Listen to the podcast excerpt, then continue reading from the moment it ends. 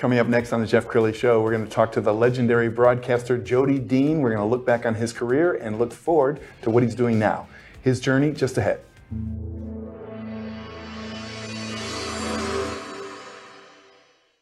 Many are predicting that the worst is yet to come, which is unfortunate, said one person here.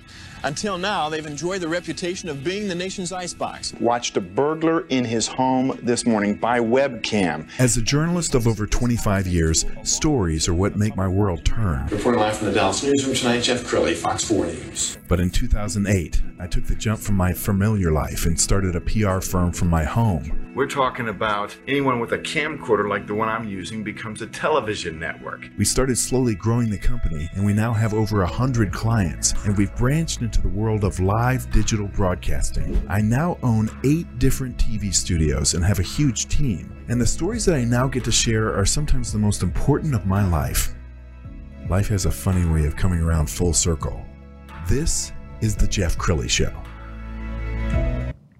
I'm a little bit of a fangirl right now because I'm in the studio with Jody Dean, and he's just a broadcast legend. He's been in TV, radio, uh, film now for 50 years. Can you believe that? Jody Dean, welcome to the show. Thank you, man. It's good to be here, Jeff. Thank you for having me. Well, I'm so excited. Okay, let's talk about your, the very early days. You're breaking into broadcasting. How old were you? Was 13 years old and working at Bill Weaver Sporting Goods in Fort Worth. Bill's son Wade was good friends with a guy named Greg Branson, and Greg had a late night Saturday night monster movie showcase called the Museum of Horrors, and they needed someone to play Frankenstein. but you're 13. I was tall. I was tall. Now, did you have that voice at 13? Uh, I don't know. I don't. I've never. My voice is just. It, it is what it is, you know. And I don't know that it's all that good. Uh, I've never been a fan of listening back to it. A lot of people have accused me of loving the sound of my own voice. I really don't. Wow. I really don't. Well, I, I always wish I, I, they call it the voice of God. I always wish I had the voice of God like, like you. Um, early radio days. Uh, take me back. Was it college? College, KACU. I did the morning show on the campus radio station, and um, you know, two-hour shift or something like that. It was so much fun. Uh, sprinting across the campus in the gloomy hours before dawn, of course, and getting there. And I don't know that anybody listened. It was a carrier current station, which meant it had the same power as your hair dryer. and um, and sometimes it didn't. You couldn't listen to it because of your hair dryer. Um, and so it was a blast. I mean, you get to play music. You- You're playing somebody's favorite song, and you can't not like that. Uh, you can't not enjoy that. It's just a blast. So I, I thoroughly fell in. Actually, I must say that the reason that I fell in love with radio was my high school girlfriend. Uh, even though I started in TV, uh, radio beckoned because uh, she loved this Highland Park radio station that had this odd reverb sound called KVIL. And I started listening to KVIL, a Fort Worth kid who grew up on KXOL and KFJZ. And I discovered this Dallas radio station. I went, I like their philosophy. I like the what, what they're doing, how they do it. And so that became my mission. Uh, and I wound up meeting Ron Chapman in 19, late 1980 when we were just about to open Billy Bob's Texas. Wow. I was the DJ and master of ceremonies and rodeo announcer at Billy Bob's. I'd been a nightclub DJ at a couple of places, and that group moved over to Billy Bob's to run it. And they took me. And so Ron came in with Larry Dixon one night when we were hanging the speakers in the rodeo arena. And I walked up to him and I had on like two inch riding heels and a big buckskin jacket. And it looked like Hank Williams Jr. and, I, and I towered over him and I'd stuck my finger out and said, I'm going to come work for you. You know, and he's like, yeah. He said, why don't you come watch the show sometime? And I was there the next morning at three. No kidding. I left Billy Bob's, went straight to the radio station, waited in the parking lot for him. I love that. That's hustle. And he finally hired me to get me to stop bugging him because I'd send him an air check and they were terrible. I was horrible. I had no idea what I was doing.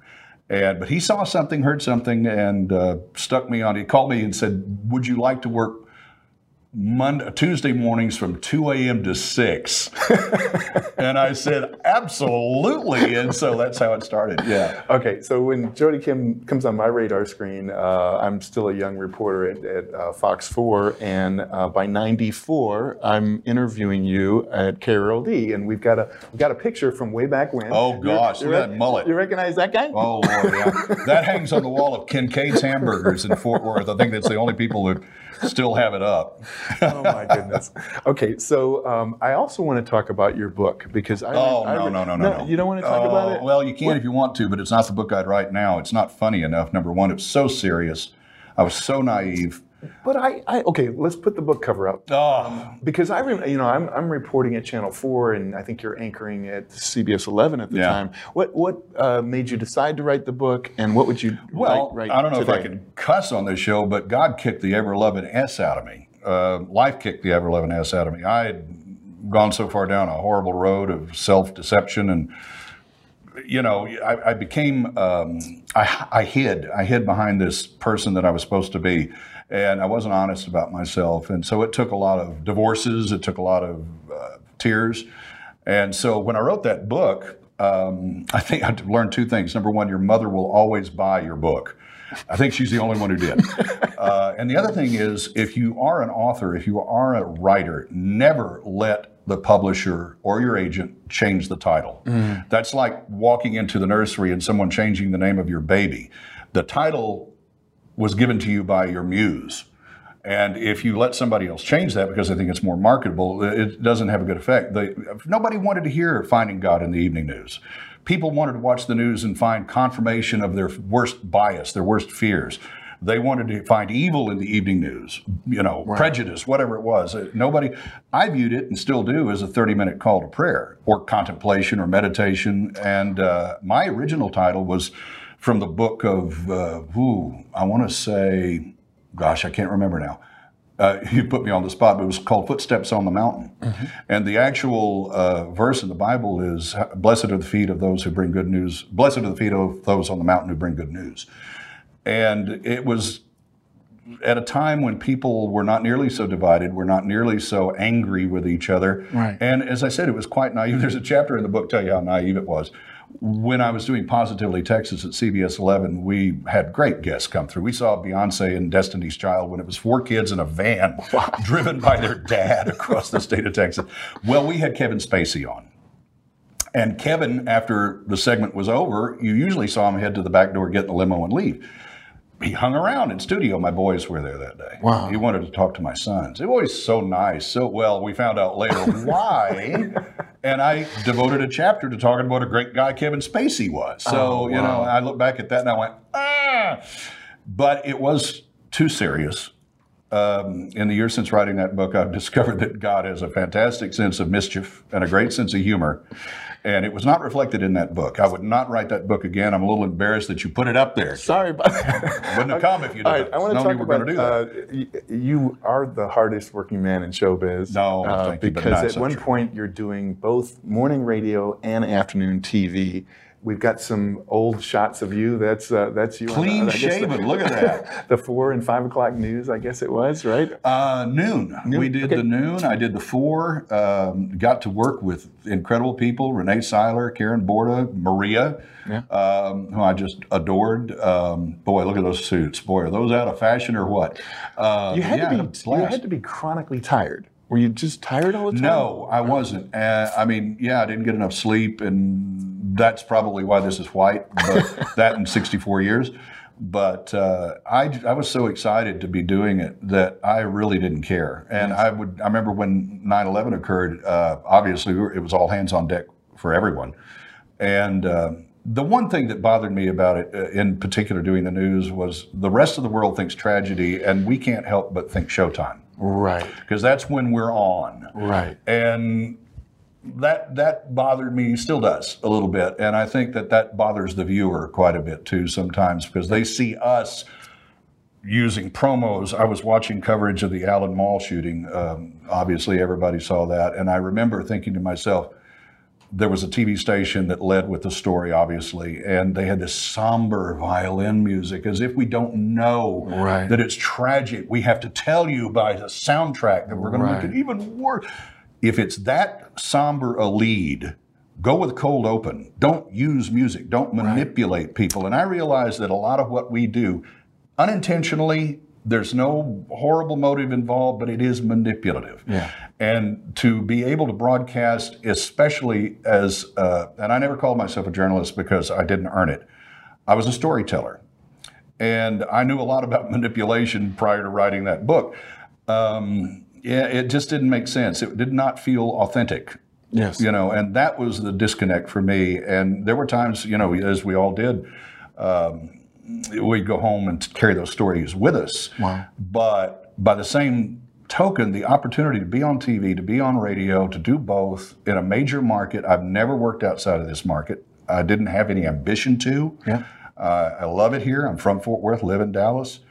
Um, that's like a kid at Christmas in many ways. And I no, I was never tired. What? Okay. How many? I'd sleep in the car while I was driving.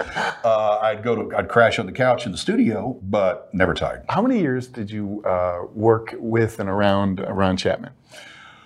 Well, he hired me in uh, 1982, and I worked with him until 1994. First uh, at the station, which was a form of working with him, but then directly from 1987 till 1994 as his producer, and uh, that was uh, he was my Obi Wan, still is. Wow. Um, it's funny. Right after Ron passed, uh, a cardinal showed up in our backyard, and of course, a lot of people say, "Well, is that the spirit of the departed visiting you?" And Fiona said, "If that's Ron, what do you think he's saying to you right now?" And I went, edit 20%. and that was the kind of, I mean, he would call me up and uh, years after he retired. And the, the coolest thing about working with Ron was uh, it was hard. It was like playing for Vince Lombardi. Wow. But you learn so much. I learned so much. Um, I'd like him to know, if he's listening somewhere, that it, it stuck. Wow. It took a while, but it stuck. Well, does this feel a little bit like this is your life, Jody Dean? Because I'm going through all your old footage, Well, you're- and I and I found I found this amazing clip. Oh, no. Okay, let's go I'm- ahead. I'm let's- terrified. Let's go ahead and roll it. okay, I've got a couple of things I want to do, and, Yeah. and there are things that some people here on the staff have done, and some other friends have done that have really, really worked hard at. Beautiful stuff. Uh, and one of them is Douglas Barraclough, who who labored in our production room to put together a few pieces of audio that might be fun to do on this last morning. And then, if you missed it yesterday morning, the vocal majority stood out on the top level of our concrete parking lot with a microphone in front of them and sang a song to me yesterday morning and it's pretty remarkable so i want to do both of those I think that's a great thing to do, and I want to get out of the way for the next forty-five minutes. So I want to do this right now. Okay. I don't want to. I don't want to. I don't want to be on the radio for the next forty-five minutes. okay, Okay. you take over at nine yeah. Well, I I follow you. yeah if you follow me at I'll never take over. okay all right So I wanted to get this out of the way now, and now that I think about doing it, I don't know if I'm going to be able to do it or not. yeah don't get but it's quick, okay? Uh, for the past several days, I thought about what I was going to say right now, and I guess in the back of my mind, I thought about it for several years. To be honest, I haven't any more grasp of the right thing to say right now than I did six weeks ago, but the story of Elijah keeps coming to mind. When the great prophet was caught away, Elisha picked up the mantle of his mentor and could only manage two words My father. And in every way a man could be, you are that to me. I'd like a double share of your spirit, but half would do. So I thank you for the music and your stories of the road. I thank you for the freedom when it came my time to go. I thank you for the kindness and the times when you got tough. ah yes And Ron, I don't think I said I love you near enough. Um, Jody's got tears in his eyes. You love that man. I really did. I really did. Uh, I've had a lot of fathers, a lot of great fathers. Uh, he was a handful, and uh, some days made life difficult because he was exacting and demanding, and speci- specifically knew what he wanted. But it dawned on me after he left. Well, actually, after I got out on my own and went from KVIL to KRLD and on why he was so intense, especially in the last few years in the evolution of broadcasting, radio, and television. He knew what was coming. He always knew what was coming. And he wanted to see us get the best out of our abilities in order to survive it. And it frustrated him no end when we settled for less than that.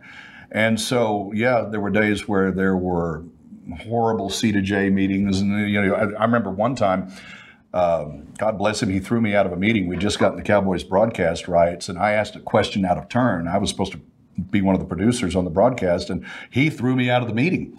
And uh, I went to the other production room, and I was ready. To, I wanted to kill the guy. In fact, uh, Michael Ray, who's now with the North Texas Tollway Authority, Scott West, God bless him, he's no longer with us. Tim Vasquez, no longer with us, God bless him. Uh, took me to Louie's on Henderson and got me drunk and taught me how to shooting up his house. I was furious, but he was right. And um, that was the thing that frustrated a lot of people. He was always right. And when he was tough on you, it wasn't because he didn't like you, it's because he recognized your talent and he knew that if you didn't get the most out of it, you were not going to survive consolidation. You were not going to survive consultants. You were not going to survive. My problem was is that I tried to conduct my career like Ron did 20 years after you could do that. Wow. When Ron was in in on the throne, there was no HR. there was no HR. So you could throw a tape reel at a guy's head and it was like, eh, whatever. You know, I was playing by the 1960s and 70s rules in the 1990s and 2000s, and it, and it just didn't play. It, ru- it rubbed a lot of people raw.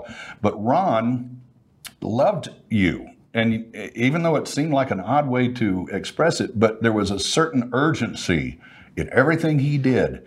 And so, yeah, um, I, I, I did love the man quite a bit. Still do. Still talk to him. Well, I, I, I found all these different tribute videos, but one, one of my favorites is one that I think you may have put together. Let's go ahead. And Oh my gosh. Oh my.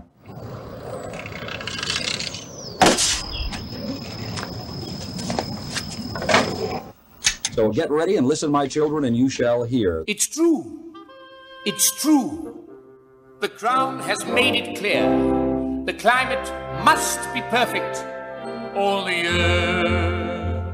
A law was made a distant moon ago here.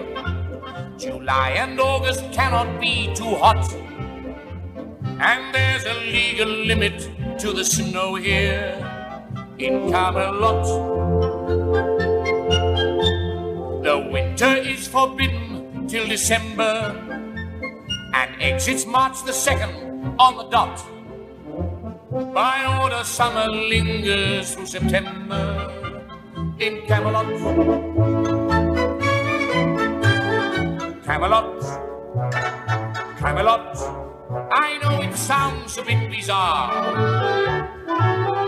but in Camelot, Camelot, that's how conditions are.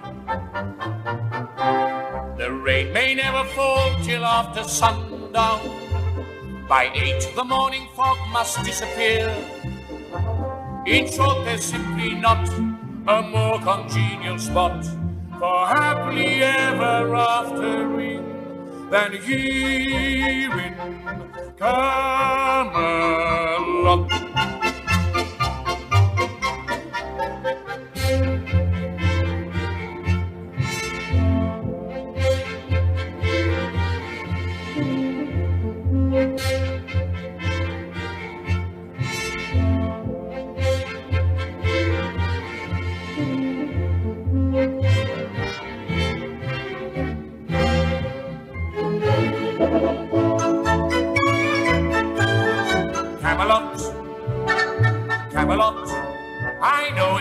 It gives a person pause, but in Camelot, Camelot, those are the legal laws. The snow may never slush upon the hillside. By 9 p.m., the moonlight must appear. In short, there's simply not a more congenial spot for happily ever aftering than here in Camelot.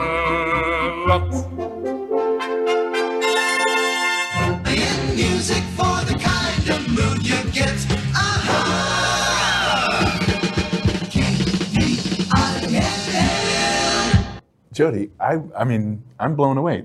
Just the love that you showed when you put that together. was You know, I have a very dear friend who's another one of my mentors named Hugh Aynesworth, who is a legendary journalist. yeah. And my eyes are red now. Bring the makeup back. Um, and when during COVID, we all lost a lot of people, and and some of us lost very close people. And um, during that time, Hugh suggested that I start doing funeral videos. I went, "Oh no!" And and I love the suggestion, but the problem is to do that, you have to actually insinuate yourself in people's lives. And if you're any good as a video editor at all, you have to kind of take on the emotions. And so that was a lot of a lot of pain, but putting that one together when Ron passed away, that was a tribute to the family because uh, the shared experience of working for him for the Tasmanian Devil of Radio, Right. it was something that we still talk about. We get together, those of us who are still around, get together and talk about it. And um, I, I talked to Nancy, uh, Ron's wife, uh, a while back, and I said, How are you? And she said, I miss the laughter. And people don't understand what radio was then and what it had the power to do. Uh, We did a promotion once where we had a Labor Day fireworks became our thing, the end of summer celebration, right? And so Ron came in, he'd been to the Kentucky Derby, and he was so fired up. He said, I have an idea. We're going to do morning fireworks. Morning before dawn on a holiday weekend. We brought 80,000 listeners out to what is now Stonebridge Ranch. It was in the middle of nowhere. The only thing that was there was the house that they built to demonstrate what this whole area was going to look like. Camped on the hills before sunrise, listening to the Dallas Wind Symphony, eating Owens Country sausage and free 7 Eleven coffee. You could look down the farm roads. There were only farm roads. There were no highways, central, and that was it. You get off at Virginia, it was two lanes and the lights in the distance looked like the last scene of Field of Dreams. Dreams, wow. There was a point where we gave away a car a week for 12 weeks. We gave away six cars in one day. We gave away homes, trips. We did the great race before CBS ever imagined the amazing race twice. We partnered with first time with Braniff, Braniff Airlines, second time with American Airlines, and we sent people around the world. We put clues that directed them to their next location at every stop. One was in East Germany, behind the Brandenburg Gate. Michael Ray and his contestant he was escorting nearly got arrested by the Spetsnaz of the uh, German East German police. I mean, we did insane things by routine. Wow. Our annual gross was in the neighborhood of thirty million dollars. Well, okay, so I gotta. You know, it's crazy. That, that doesn't exist anymore. So we've got a little B-roll when now you're the host of the morning show. Oh, I mean, Lord. uh, nobody wants to follow a legend like that. The Was that- most ill-conceived soul patch in history, by the way. was that, Ernie and Kathy. was that a lot of pressure on you? No, and here's why. Uh, had Ron retired at KVIL and had I followed him there, it would have been. That would be like trying to find or follow Troy Aikman or Roger Staubach with the Cowboys. Yeah. But Ron didn't retire from the Cowboys. He retired from a different team. Nice. So I had one shadow to stand in, not two. Love it. Not Ron KVIL, just Ron, which was considerably easier. As I've said, don't ever follow Staubach at quarterback with the Cowboys. Oh. Find another place. And at this particular moment, the place came to me. Okay, we've got a little bit of a surprise for you because this is almost like like a Ay, family. ay, family ay, reunion. ay, ay. Hi. There's a lady who made my life a living hell. I sure did. Don't Yes, you, you did. Don't you miss me, Jody? You know how Don't much I do me? not miss writing Rebecca's College of Hollywood Knowledge. God bless. That was absolutely the worst. Oh I my God. hated every moment of it. I wonder what that consultant is doing now. Ah, Okay, that's a good Re- question. Might be out of a job. Okay, yes. take us take us down memory lane. Oh, gosh. First first memory of meeting Jody. Oh my gosh, my first memory of meeting Jody. Actually, it was when I was still promo crew. And this was at a time where, you know, the talent did not really associate or were supposed to talk to um, the promo crew, right? And I was walking down the hall one day and Jody Dean turned around and he said, Hey, are you Rebecca Black? And I was like, Yeah. And he goes, Jody Dean, nice to meet you. And that was probably it was actually it was my very first encounter with Jody and one of the sweetest ones for sure because he didn't have to introduce himself to me. I knew who he was already, but he came around and shook my hand and it was it was awesome. And Rebecca, how long did you work with Jody? Oh gosh, 12 years? 13 Seemed like years? 20, I'm sure, for you, but No, yeah. it- it- for the longest time, we used to say that I was the longest female relationship you had had. and that's not a joke. That's true. I might still be. I don't know. How long have you and Fiona been together now? Uh, more than 10 years. Um, but yeah, in, in fact, uh, Rebecca's uncle uh, and I were friends. That's right. At Jim. And I did not know that they were related. And so there were actually two connections one through work and one through Jim. Um, but uh, yeah, I- and you had to talk about following somebody. Uh, we this is the radio what it has become. We had a an amazing team when I started. We had me and six other people. Uh, Tammy, Tammy Edwards. Yeah. Uh, we had uh, Randy Capes. We had Craig T. Uh, Kathy Jones. t- t- Mitch Carr. On and on and on. Jonathan Hayes.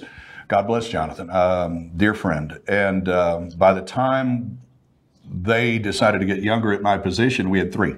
Wow. And Rebecca found out she was going to be the producer of the KLUV Morning Show and walked in on, when we walked in on a Monday morning, if I remember right, Rebecca, they did not tell us. And I found out later that our supervisors, our superiors, did not tell me specifically because they thought I would tell the people they were firing, which I absolutely would have. Uh, and so, we walked, I didn't know that you guys didn't know. I had no idea. I didn't had know. No idea. Uh, a program director they also fired, Ron, Ron Harrell, Right. uh, told me later that I was not told specifically because they knew I would go to my teammates and say, I hate to tell. Remember we had that lunch at. Al Biernat's? Absolutely. And I remember thought that. a lot of us were about to get let go Mhm. then, and it didn't happen. And so they realized from that that Jody would not keep his big mouth shut because that's not how you treat people who work for you forever. Bernie, Bernie, our producer, uh, who replaced Craig T, uh, was totally blindsided. Kathy Jones was totally blindsided. And we walked in on Monday morning. It was you, me, and David Rankin, who I had never met. Right. And you can't establish chemistry with people when you're sh- shoehorned in and shoved in. It has to be organic. It has to be, and that was a precondition for me even leaving TV to go to KLUV was I get to pick my people. Never happened. Wow. I got to pick two or three, but never happened. Okay. And I should have walked the minute I realized it wasn't going to happen. Okay, Rebecca, favorite memory of working with Jody? Oh gosh, we've got so many, but I will I will say some of the most fun memories and the most fun I ever had was when we did karaoke on Fridays. Oh, Do you remember that. Jody? and the first time we did it, um, we chose songs for each other. You chose It's Raining Men. I certainly did. yeah, and I had to sing It's Raining Men. Yeah, because there is nothing better than this big burly man singing this very. It was horrible. I'm sure that the listeners all either drove off the road or punched their radio out at that point. Rebecca, I think we need to go back and find that clip. No, no, no. I'm sure it exists Oh, somewhere. if, if God is, I'm if, sure it does. if God is with us, there's a bulk eraser near that tape. Wow. Okay, Rebecca, thank you so much. You're Good to welcome. see Thanks you. for again. having I had me. no idea you were working here. I know. It's funny. Wherever you show up, I had no idea you're coming twice now. So yeah. well, um, it's meant to be, I guess. so, um, as I was going through all this video, I found this re- cool shot of, of you working with your son. And let's go ahead and pull this up. So, you converted a tiny house in your Yeah. backyard. And- Yeah, we built a little 200 square foot tiny house, basically for the grandkids and the kids to come stay whenever they're in town. But I produced a TV show out of there for CBS 11 for about six months during the pandemic when they were looking for filler. And uh, I have an audio booth in there. That's Forrest, and this is several years ago now, but he's a big time sound engineer rigging guy in the motion picture industry. And uh, he's, uh, yeah, he's gone on to great things. And I'm so proud of him, so grateful for him. I can't stand it. And to be able to work with your kids. Uh, It's the best. It, I I kid you not. I've gotten to do a lot of things, but right at the top is being able to work with, you know, first my youngest son. My oldest son's a salesperson. I can never work with a salesperson. but I'm so grateful and happy for him. He's he and his wife and their two kids live in Denver, and Forrest and his girlfriend live here. And my daughter, who's about to graduate from high school, is a great writer, and she's so much better than I was at 30, let alone 18. Um, and I hope she pursues it because she's really, really good. And I point blank asked her the other day, I said, Do you use AI? And she went, Little. and I started to get really upset about that as, as someone who's done this for a long time in the analog way. And I thought, wait a minute, this is no different than digital editing. Right. You know, it's no, or a Merriam Webster's, it's another tool. As long as you don't rely on it completely, yes. it can be of some benefit. And uh, she's a savvy, smart, tough, sweet person. And I'm just, I told her at her prom night, we went to get pictures. I said, I'm just impressed by you. You impress me. And I don't use that word lightly. That's so cool. Uh, we've got a little B-roll from that show that you did. Uh, Oh my lord! Yeah. Look at the curl. So that was my that's my Christopher Reeve tousled hair there. And don't you love that bad lighting? no, but, but uh, was it fun? Because you, Oh, have to- you have to tell some really cool stories. I've never done anything that isn't fun. Right? I really haven't. In fact, when I go to work now, uh, the, the my coworkers give me a hard time because they've done it a long time. I haven't, uh, and I I tell people that it's like another finding another present under the tree that you forgot to unwrap. Yes. Because my, my view as I've gotten older is that your first act is from birth to age 30. Your second act is from 30 to 60. And if you're lucky, you get a third act. Wow. I'm in my third act. And I've always felt like, as a writer and as someone in the media, that your third act needs to be the strongest one of all. Wow. Send them home talking about the show. And so here I am in the third act, and I got a new present to unwrap. And uh, you know, when when I left radio, there was a period of time there where I was pissed off. Um, but I was also excited to see what came, and I learned to edit video. I'd never done that. Audio, I could do anything with. I was really good at editing audio, but video scared me, it intimidated me.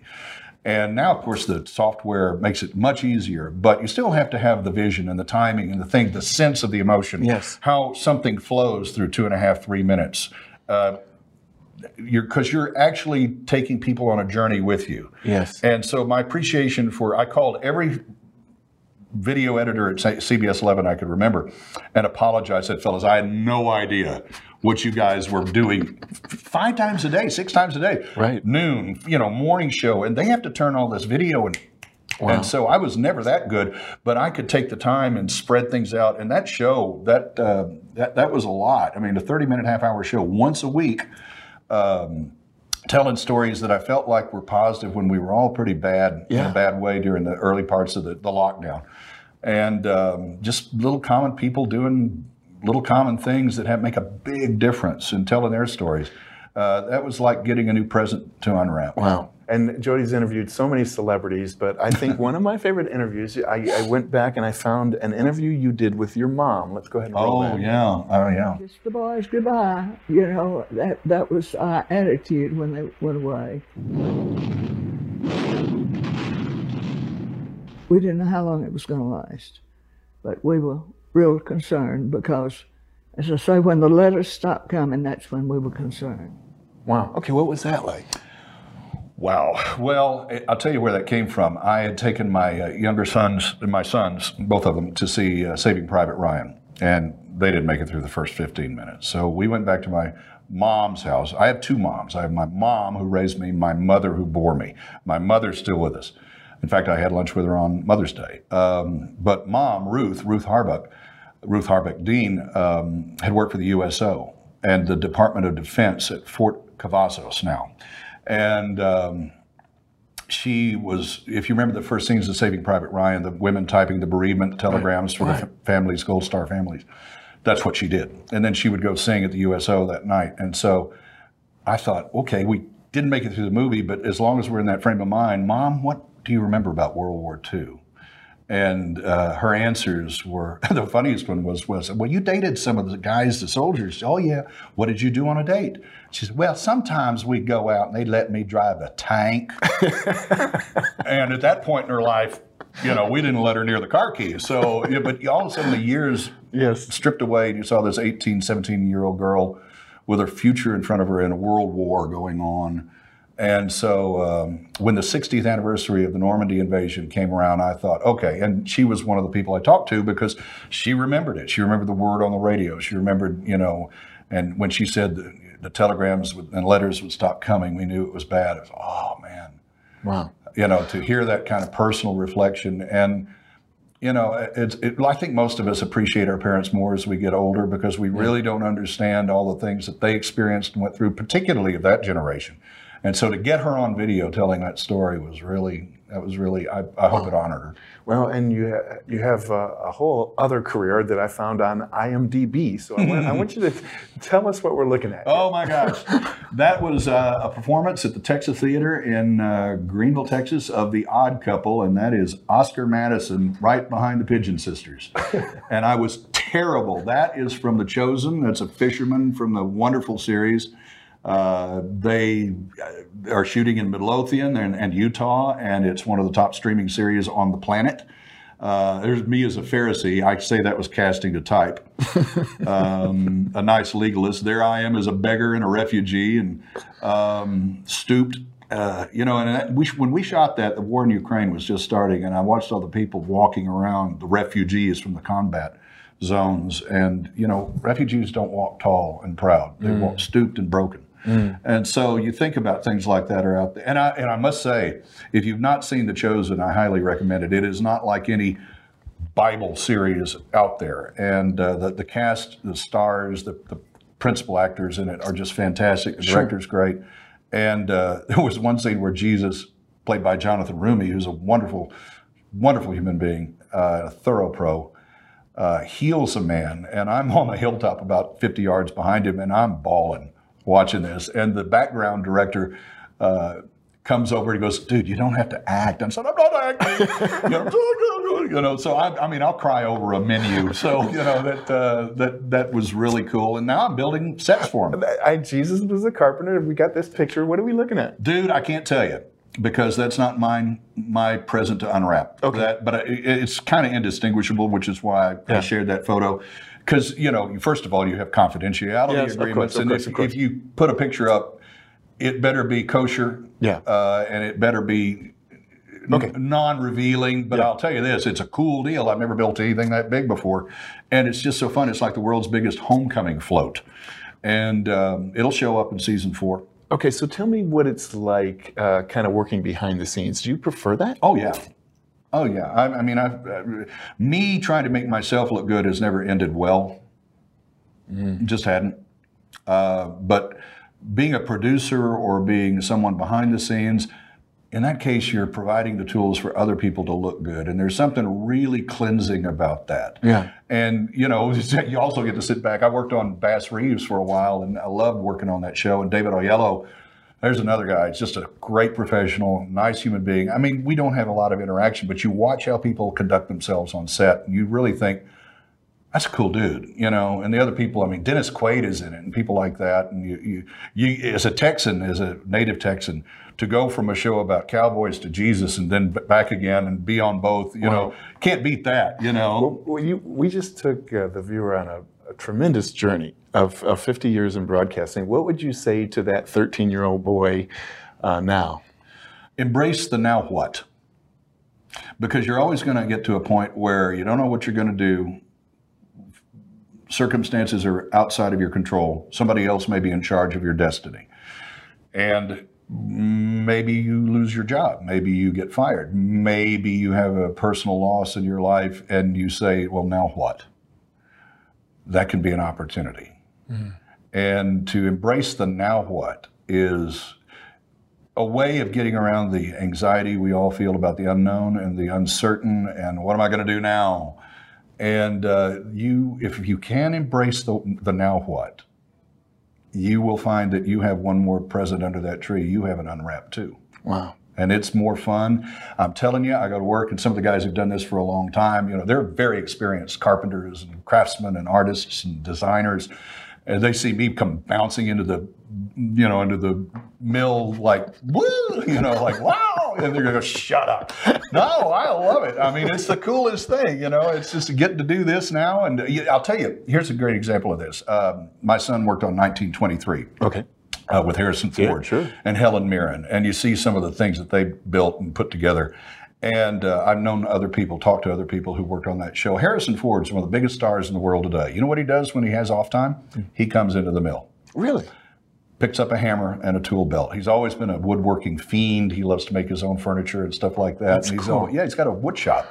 And but he, to him, being able to do something with your hands. Yeah. I mean, when you and I are broadcasting, we're throwing words out in the air. Right. And they may last and they may not. They may Right. evaporate like the morning dew. But when you take a hammer and nail something together, and I've also told people the last 10 years of radio made me want to beat things with a hammer, and now I get to. All right, final thoughts. What would you like to leave people with? Oh, I don't know. Uh, just intense gratitude. Uh, I, I, people remember. People remind me sometimes of, uh, of wonderful things. They still know the name. You know, Ron used to say that if he died on Wednesday, he'd be forgotten by Friday. And I, I would tell him, "You're wrong about that." But he never believed it until many years after he left radio, and he began to see how much people really did love him. And I think that that's the best bit of advice I can give anybody, no matter what the career is. Just open your eyes and see how much some people, maybe many people, remember and do love you. And say, you know, he told me a story and made him cry, make me cry now. When President Reagan was shot, that next day he played a song, Who Will Buy This Wonderful Morning by Barbra Streisand. And a woman came up to him 40 years after the fact and said, You don't know me, but you played a song the morning after President Reagan was shot, and it changed my life. And Ron started crying. He finally realized how much people loved him and how much a difference he made just a touch here and there, just a touch here and there. But it changed the orbit of their stars. And it's overwhelming. It's touching. I mean, I know there are a lot of people I pissed off royally, but I'm grateful for their for their passion, for the fact that they refused to accept this as much as other people accepted it out of uh, out of an open heart or I, I, I don't know why, but I consider myself very, very fortunate, very blessed, and um, I'm looking forward to the now what. Wow, what a, what an honor.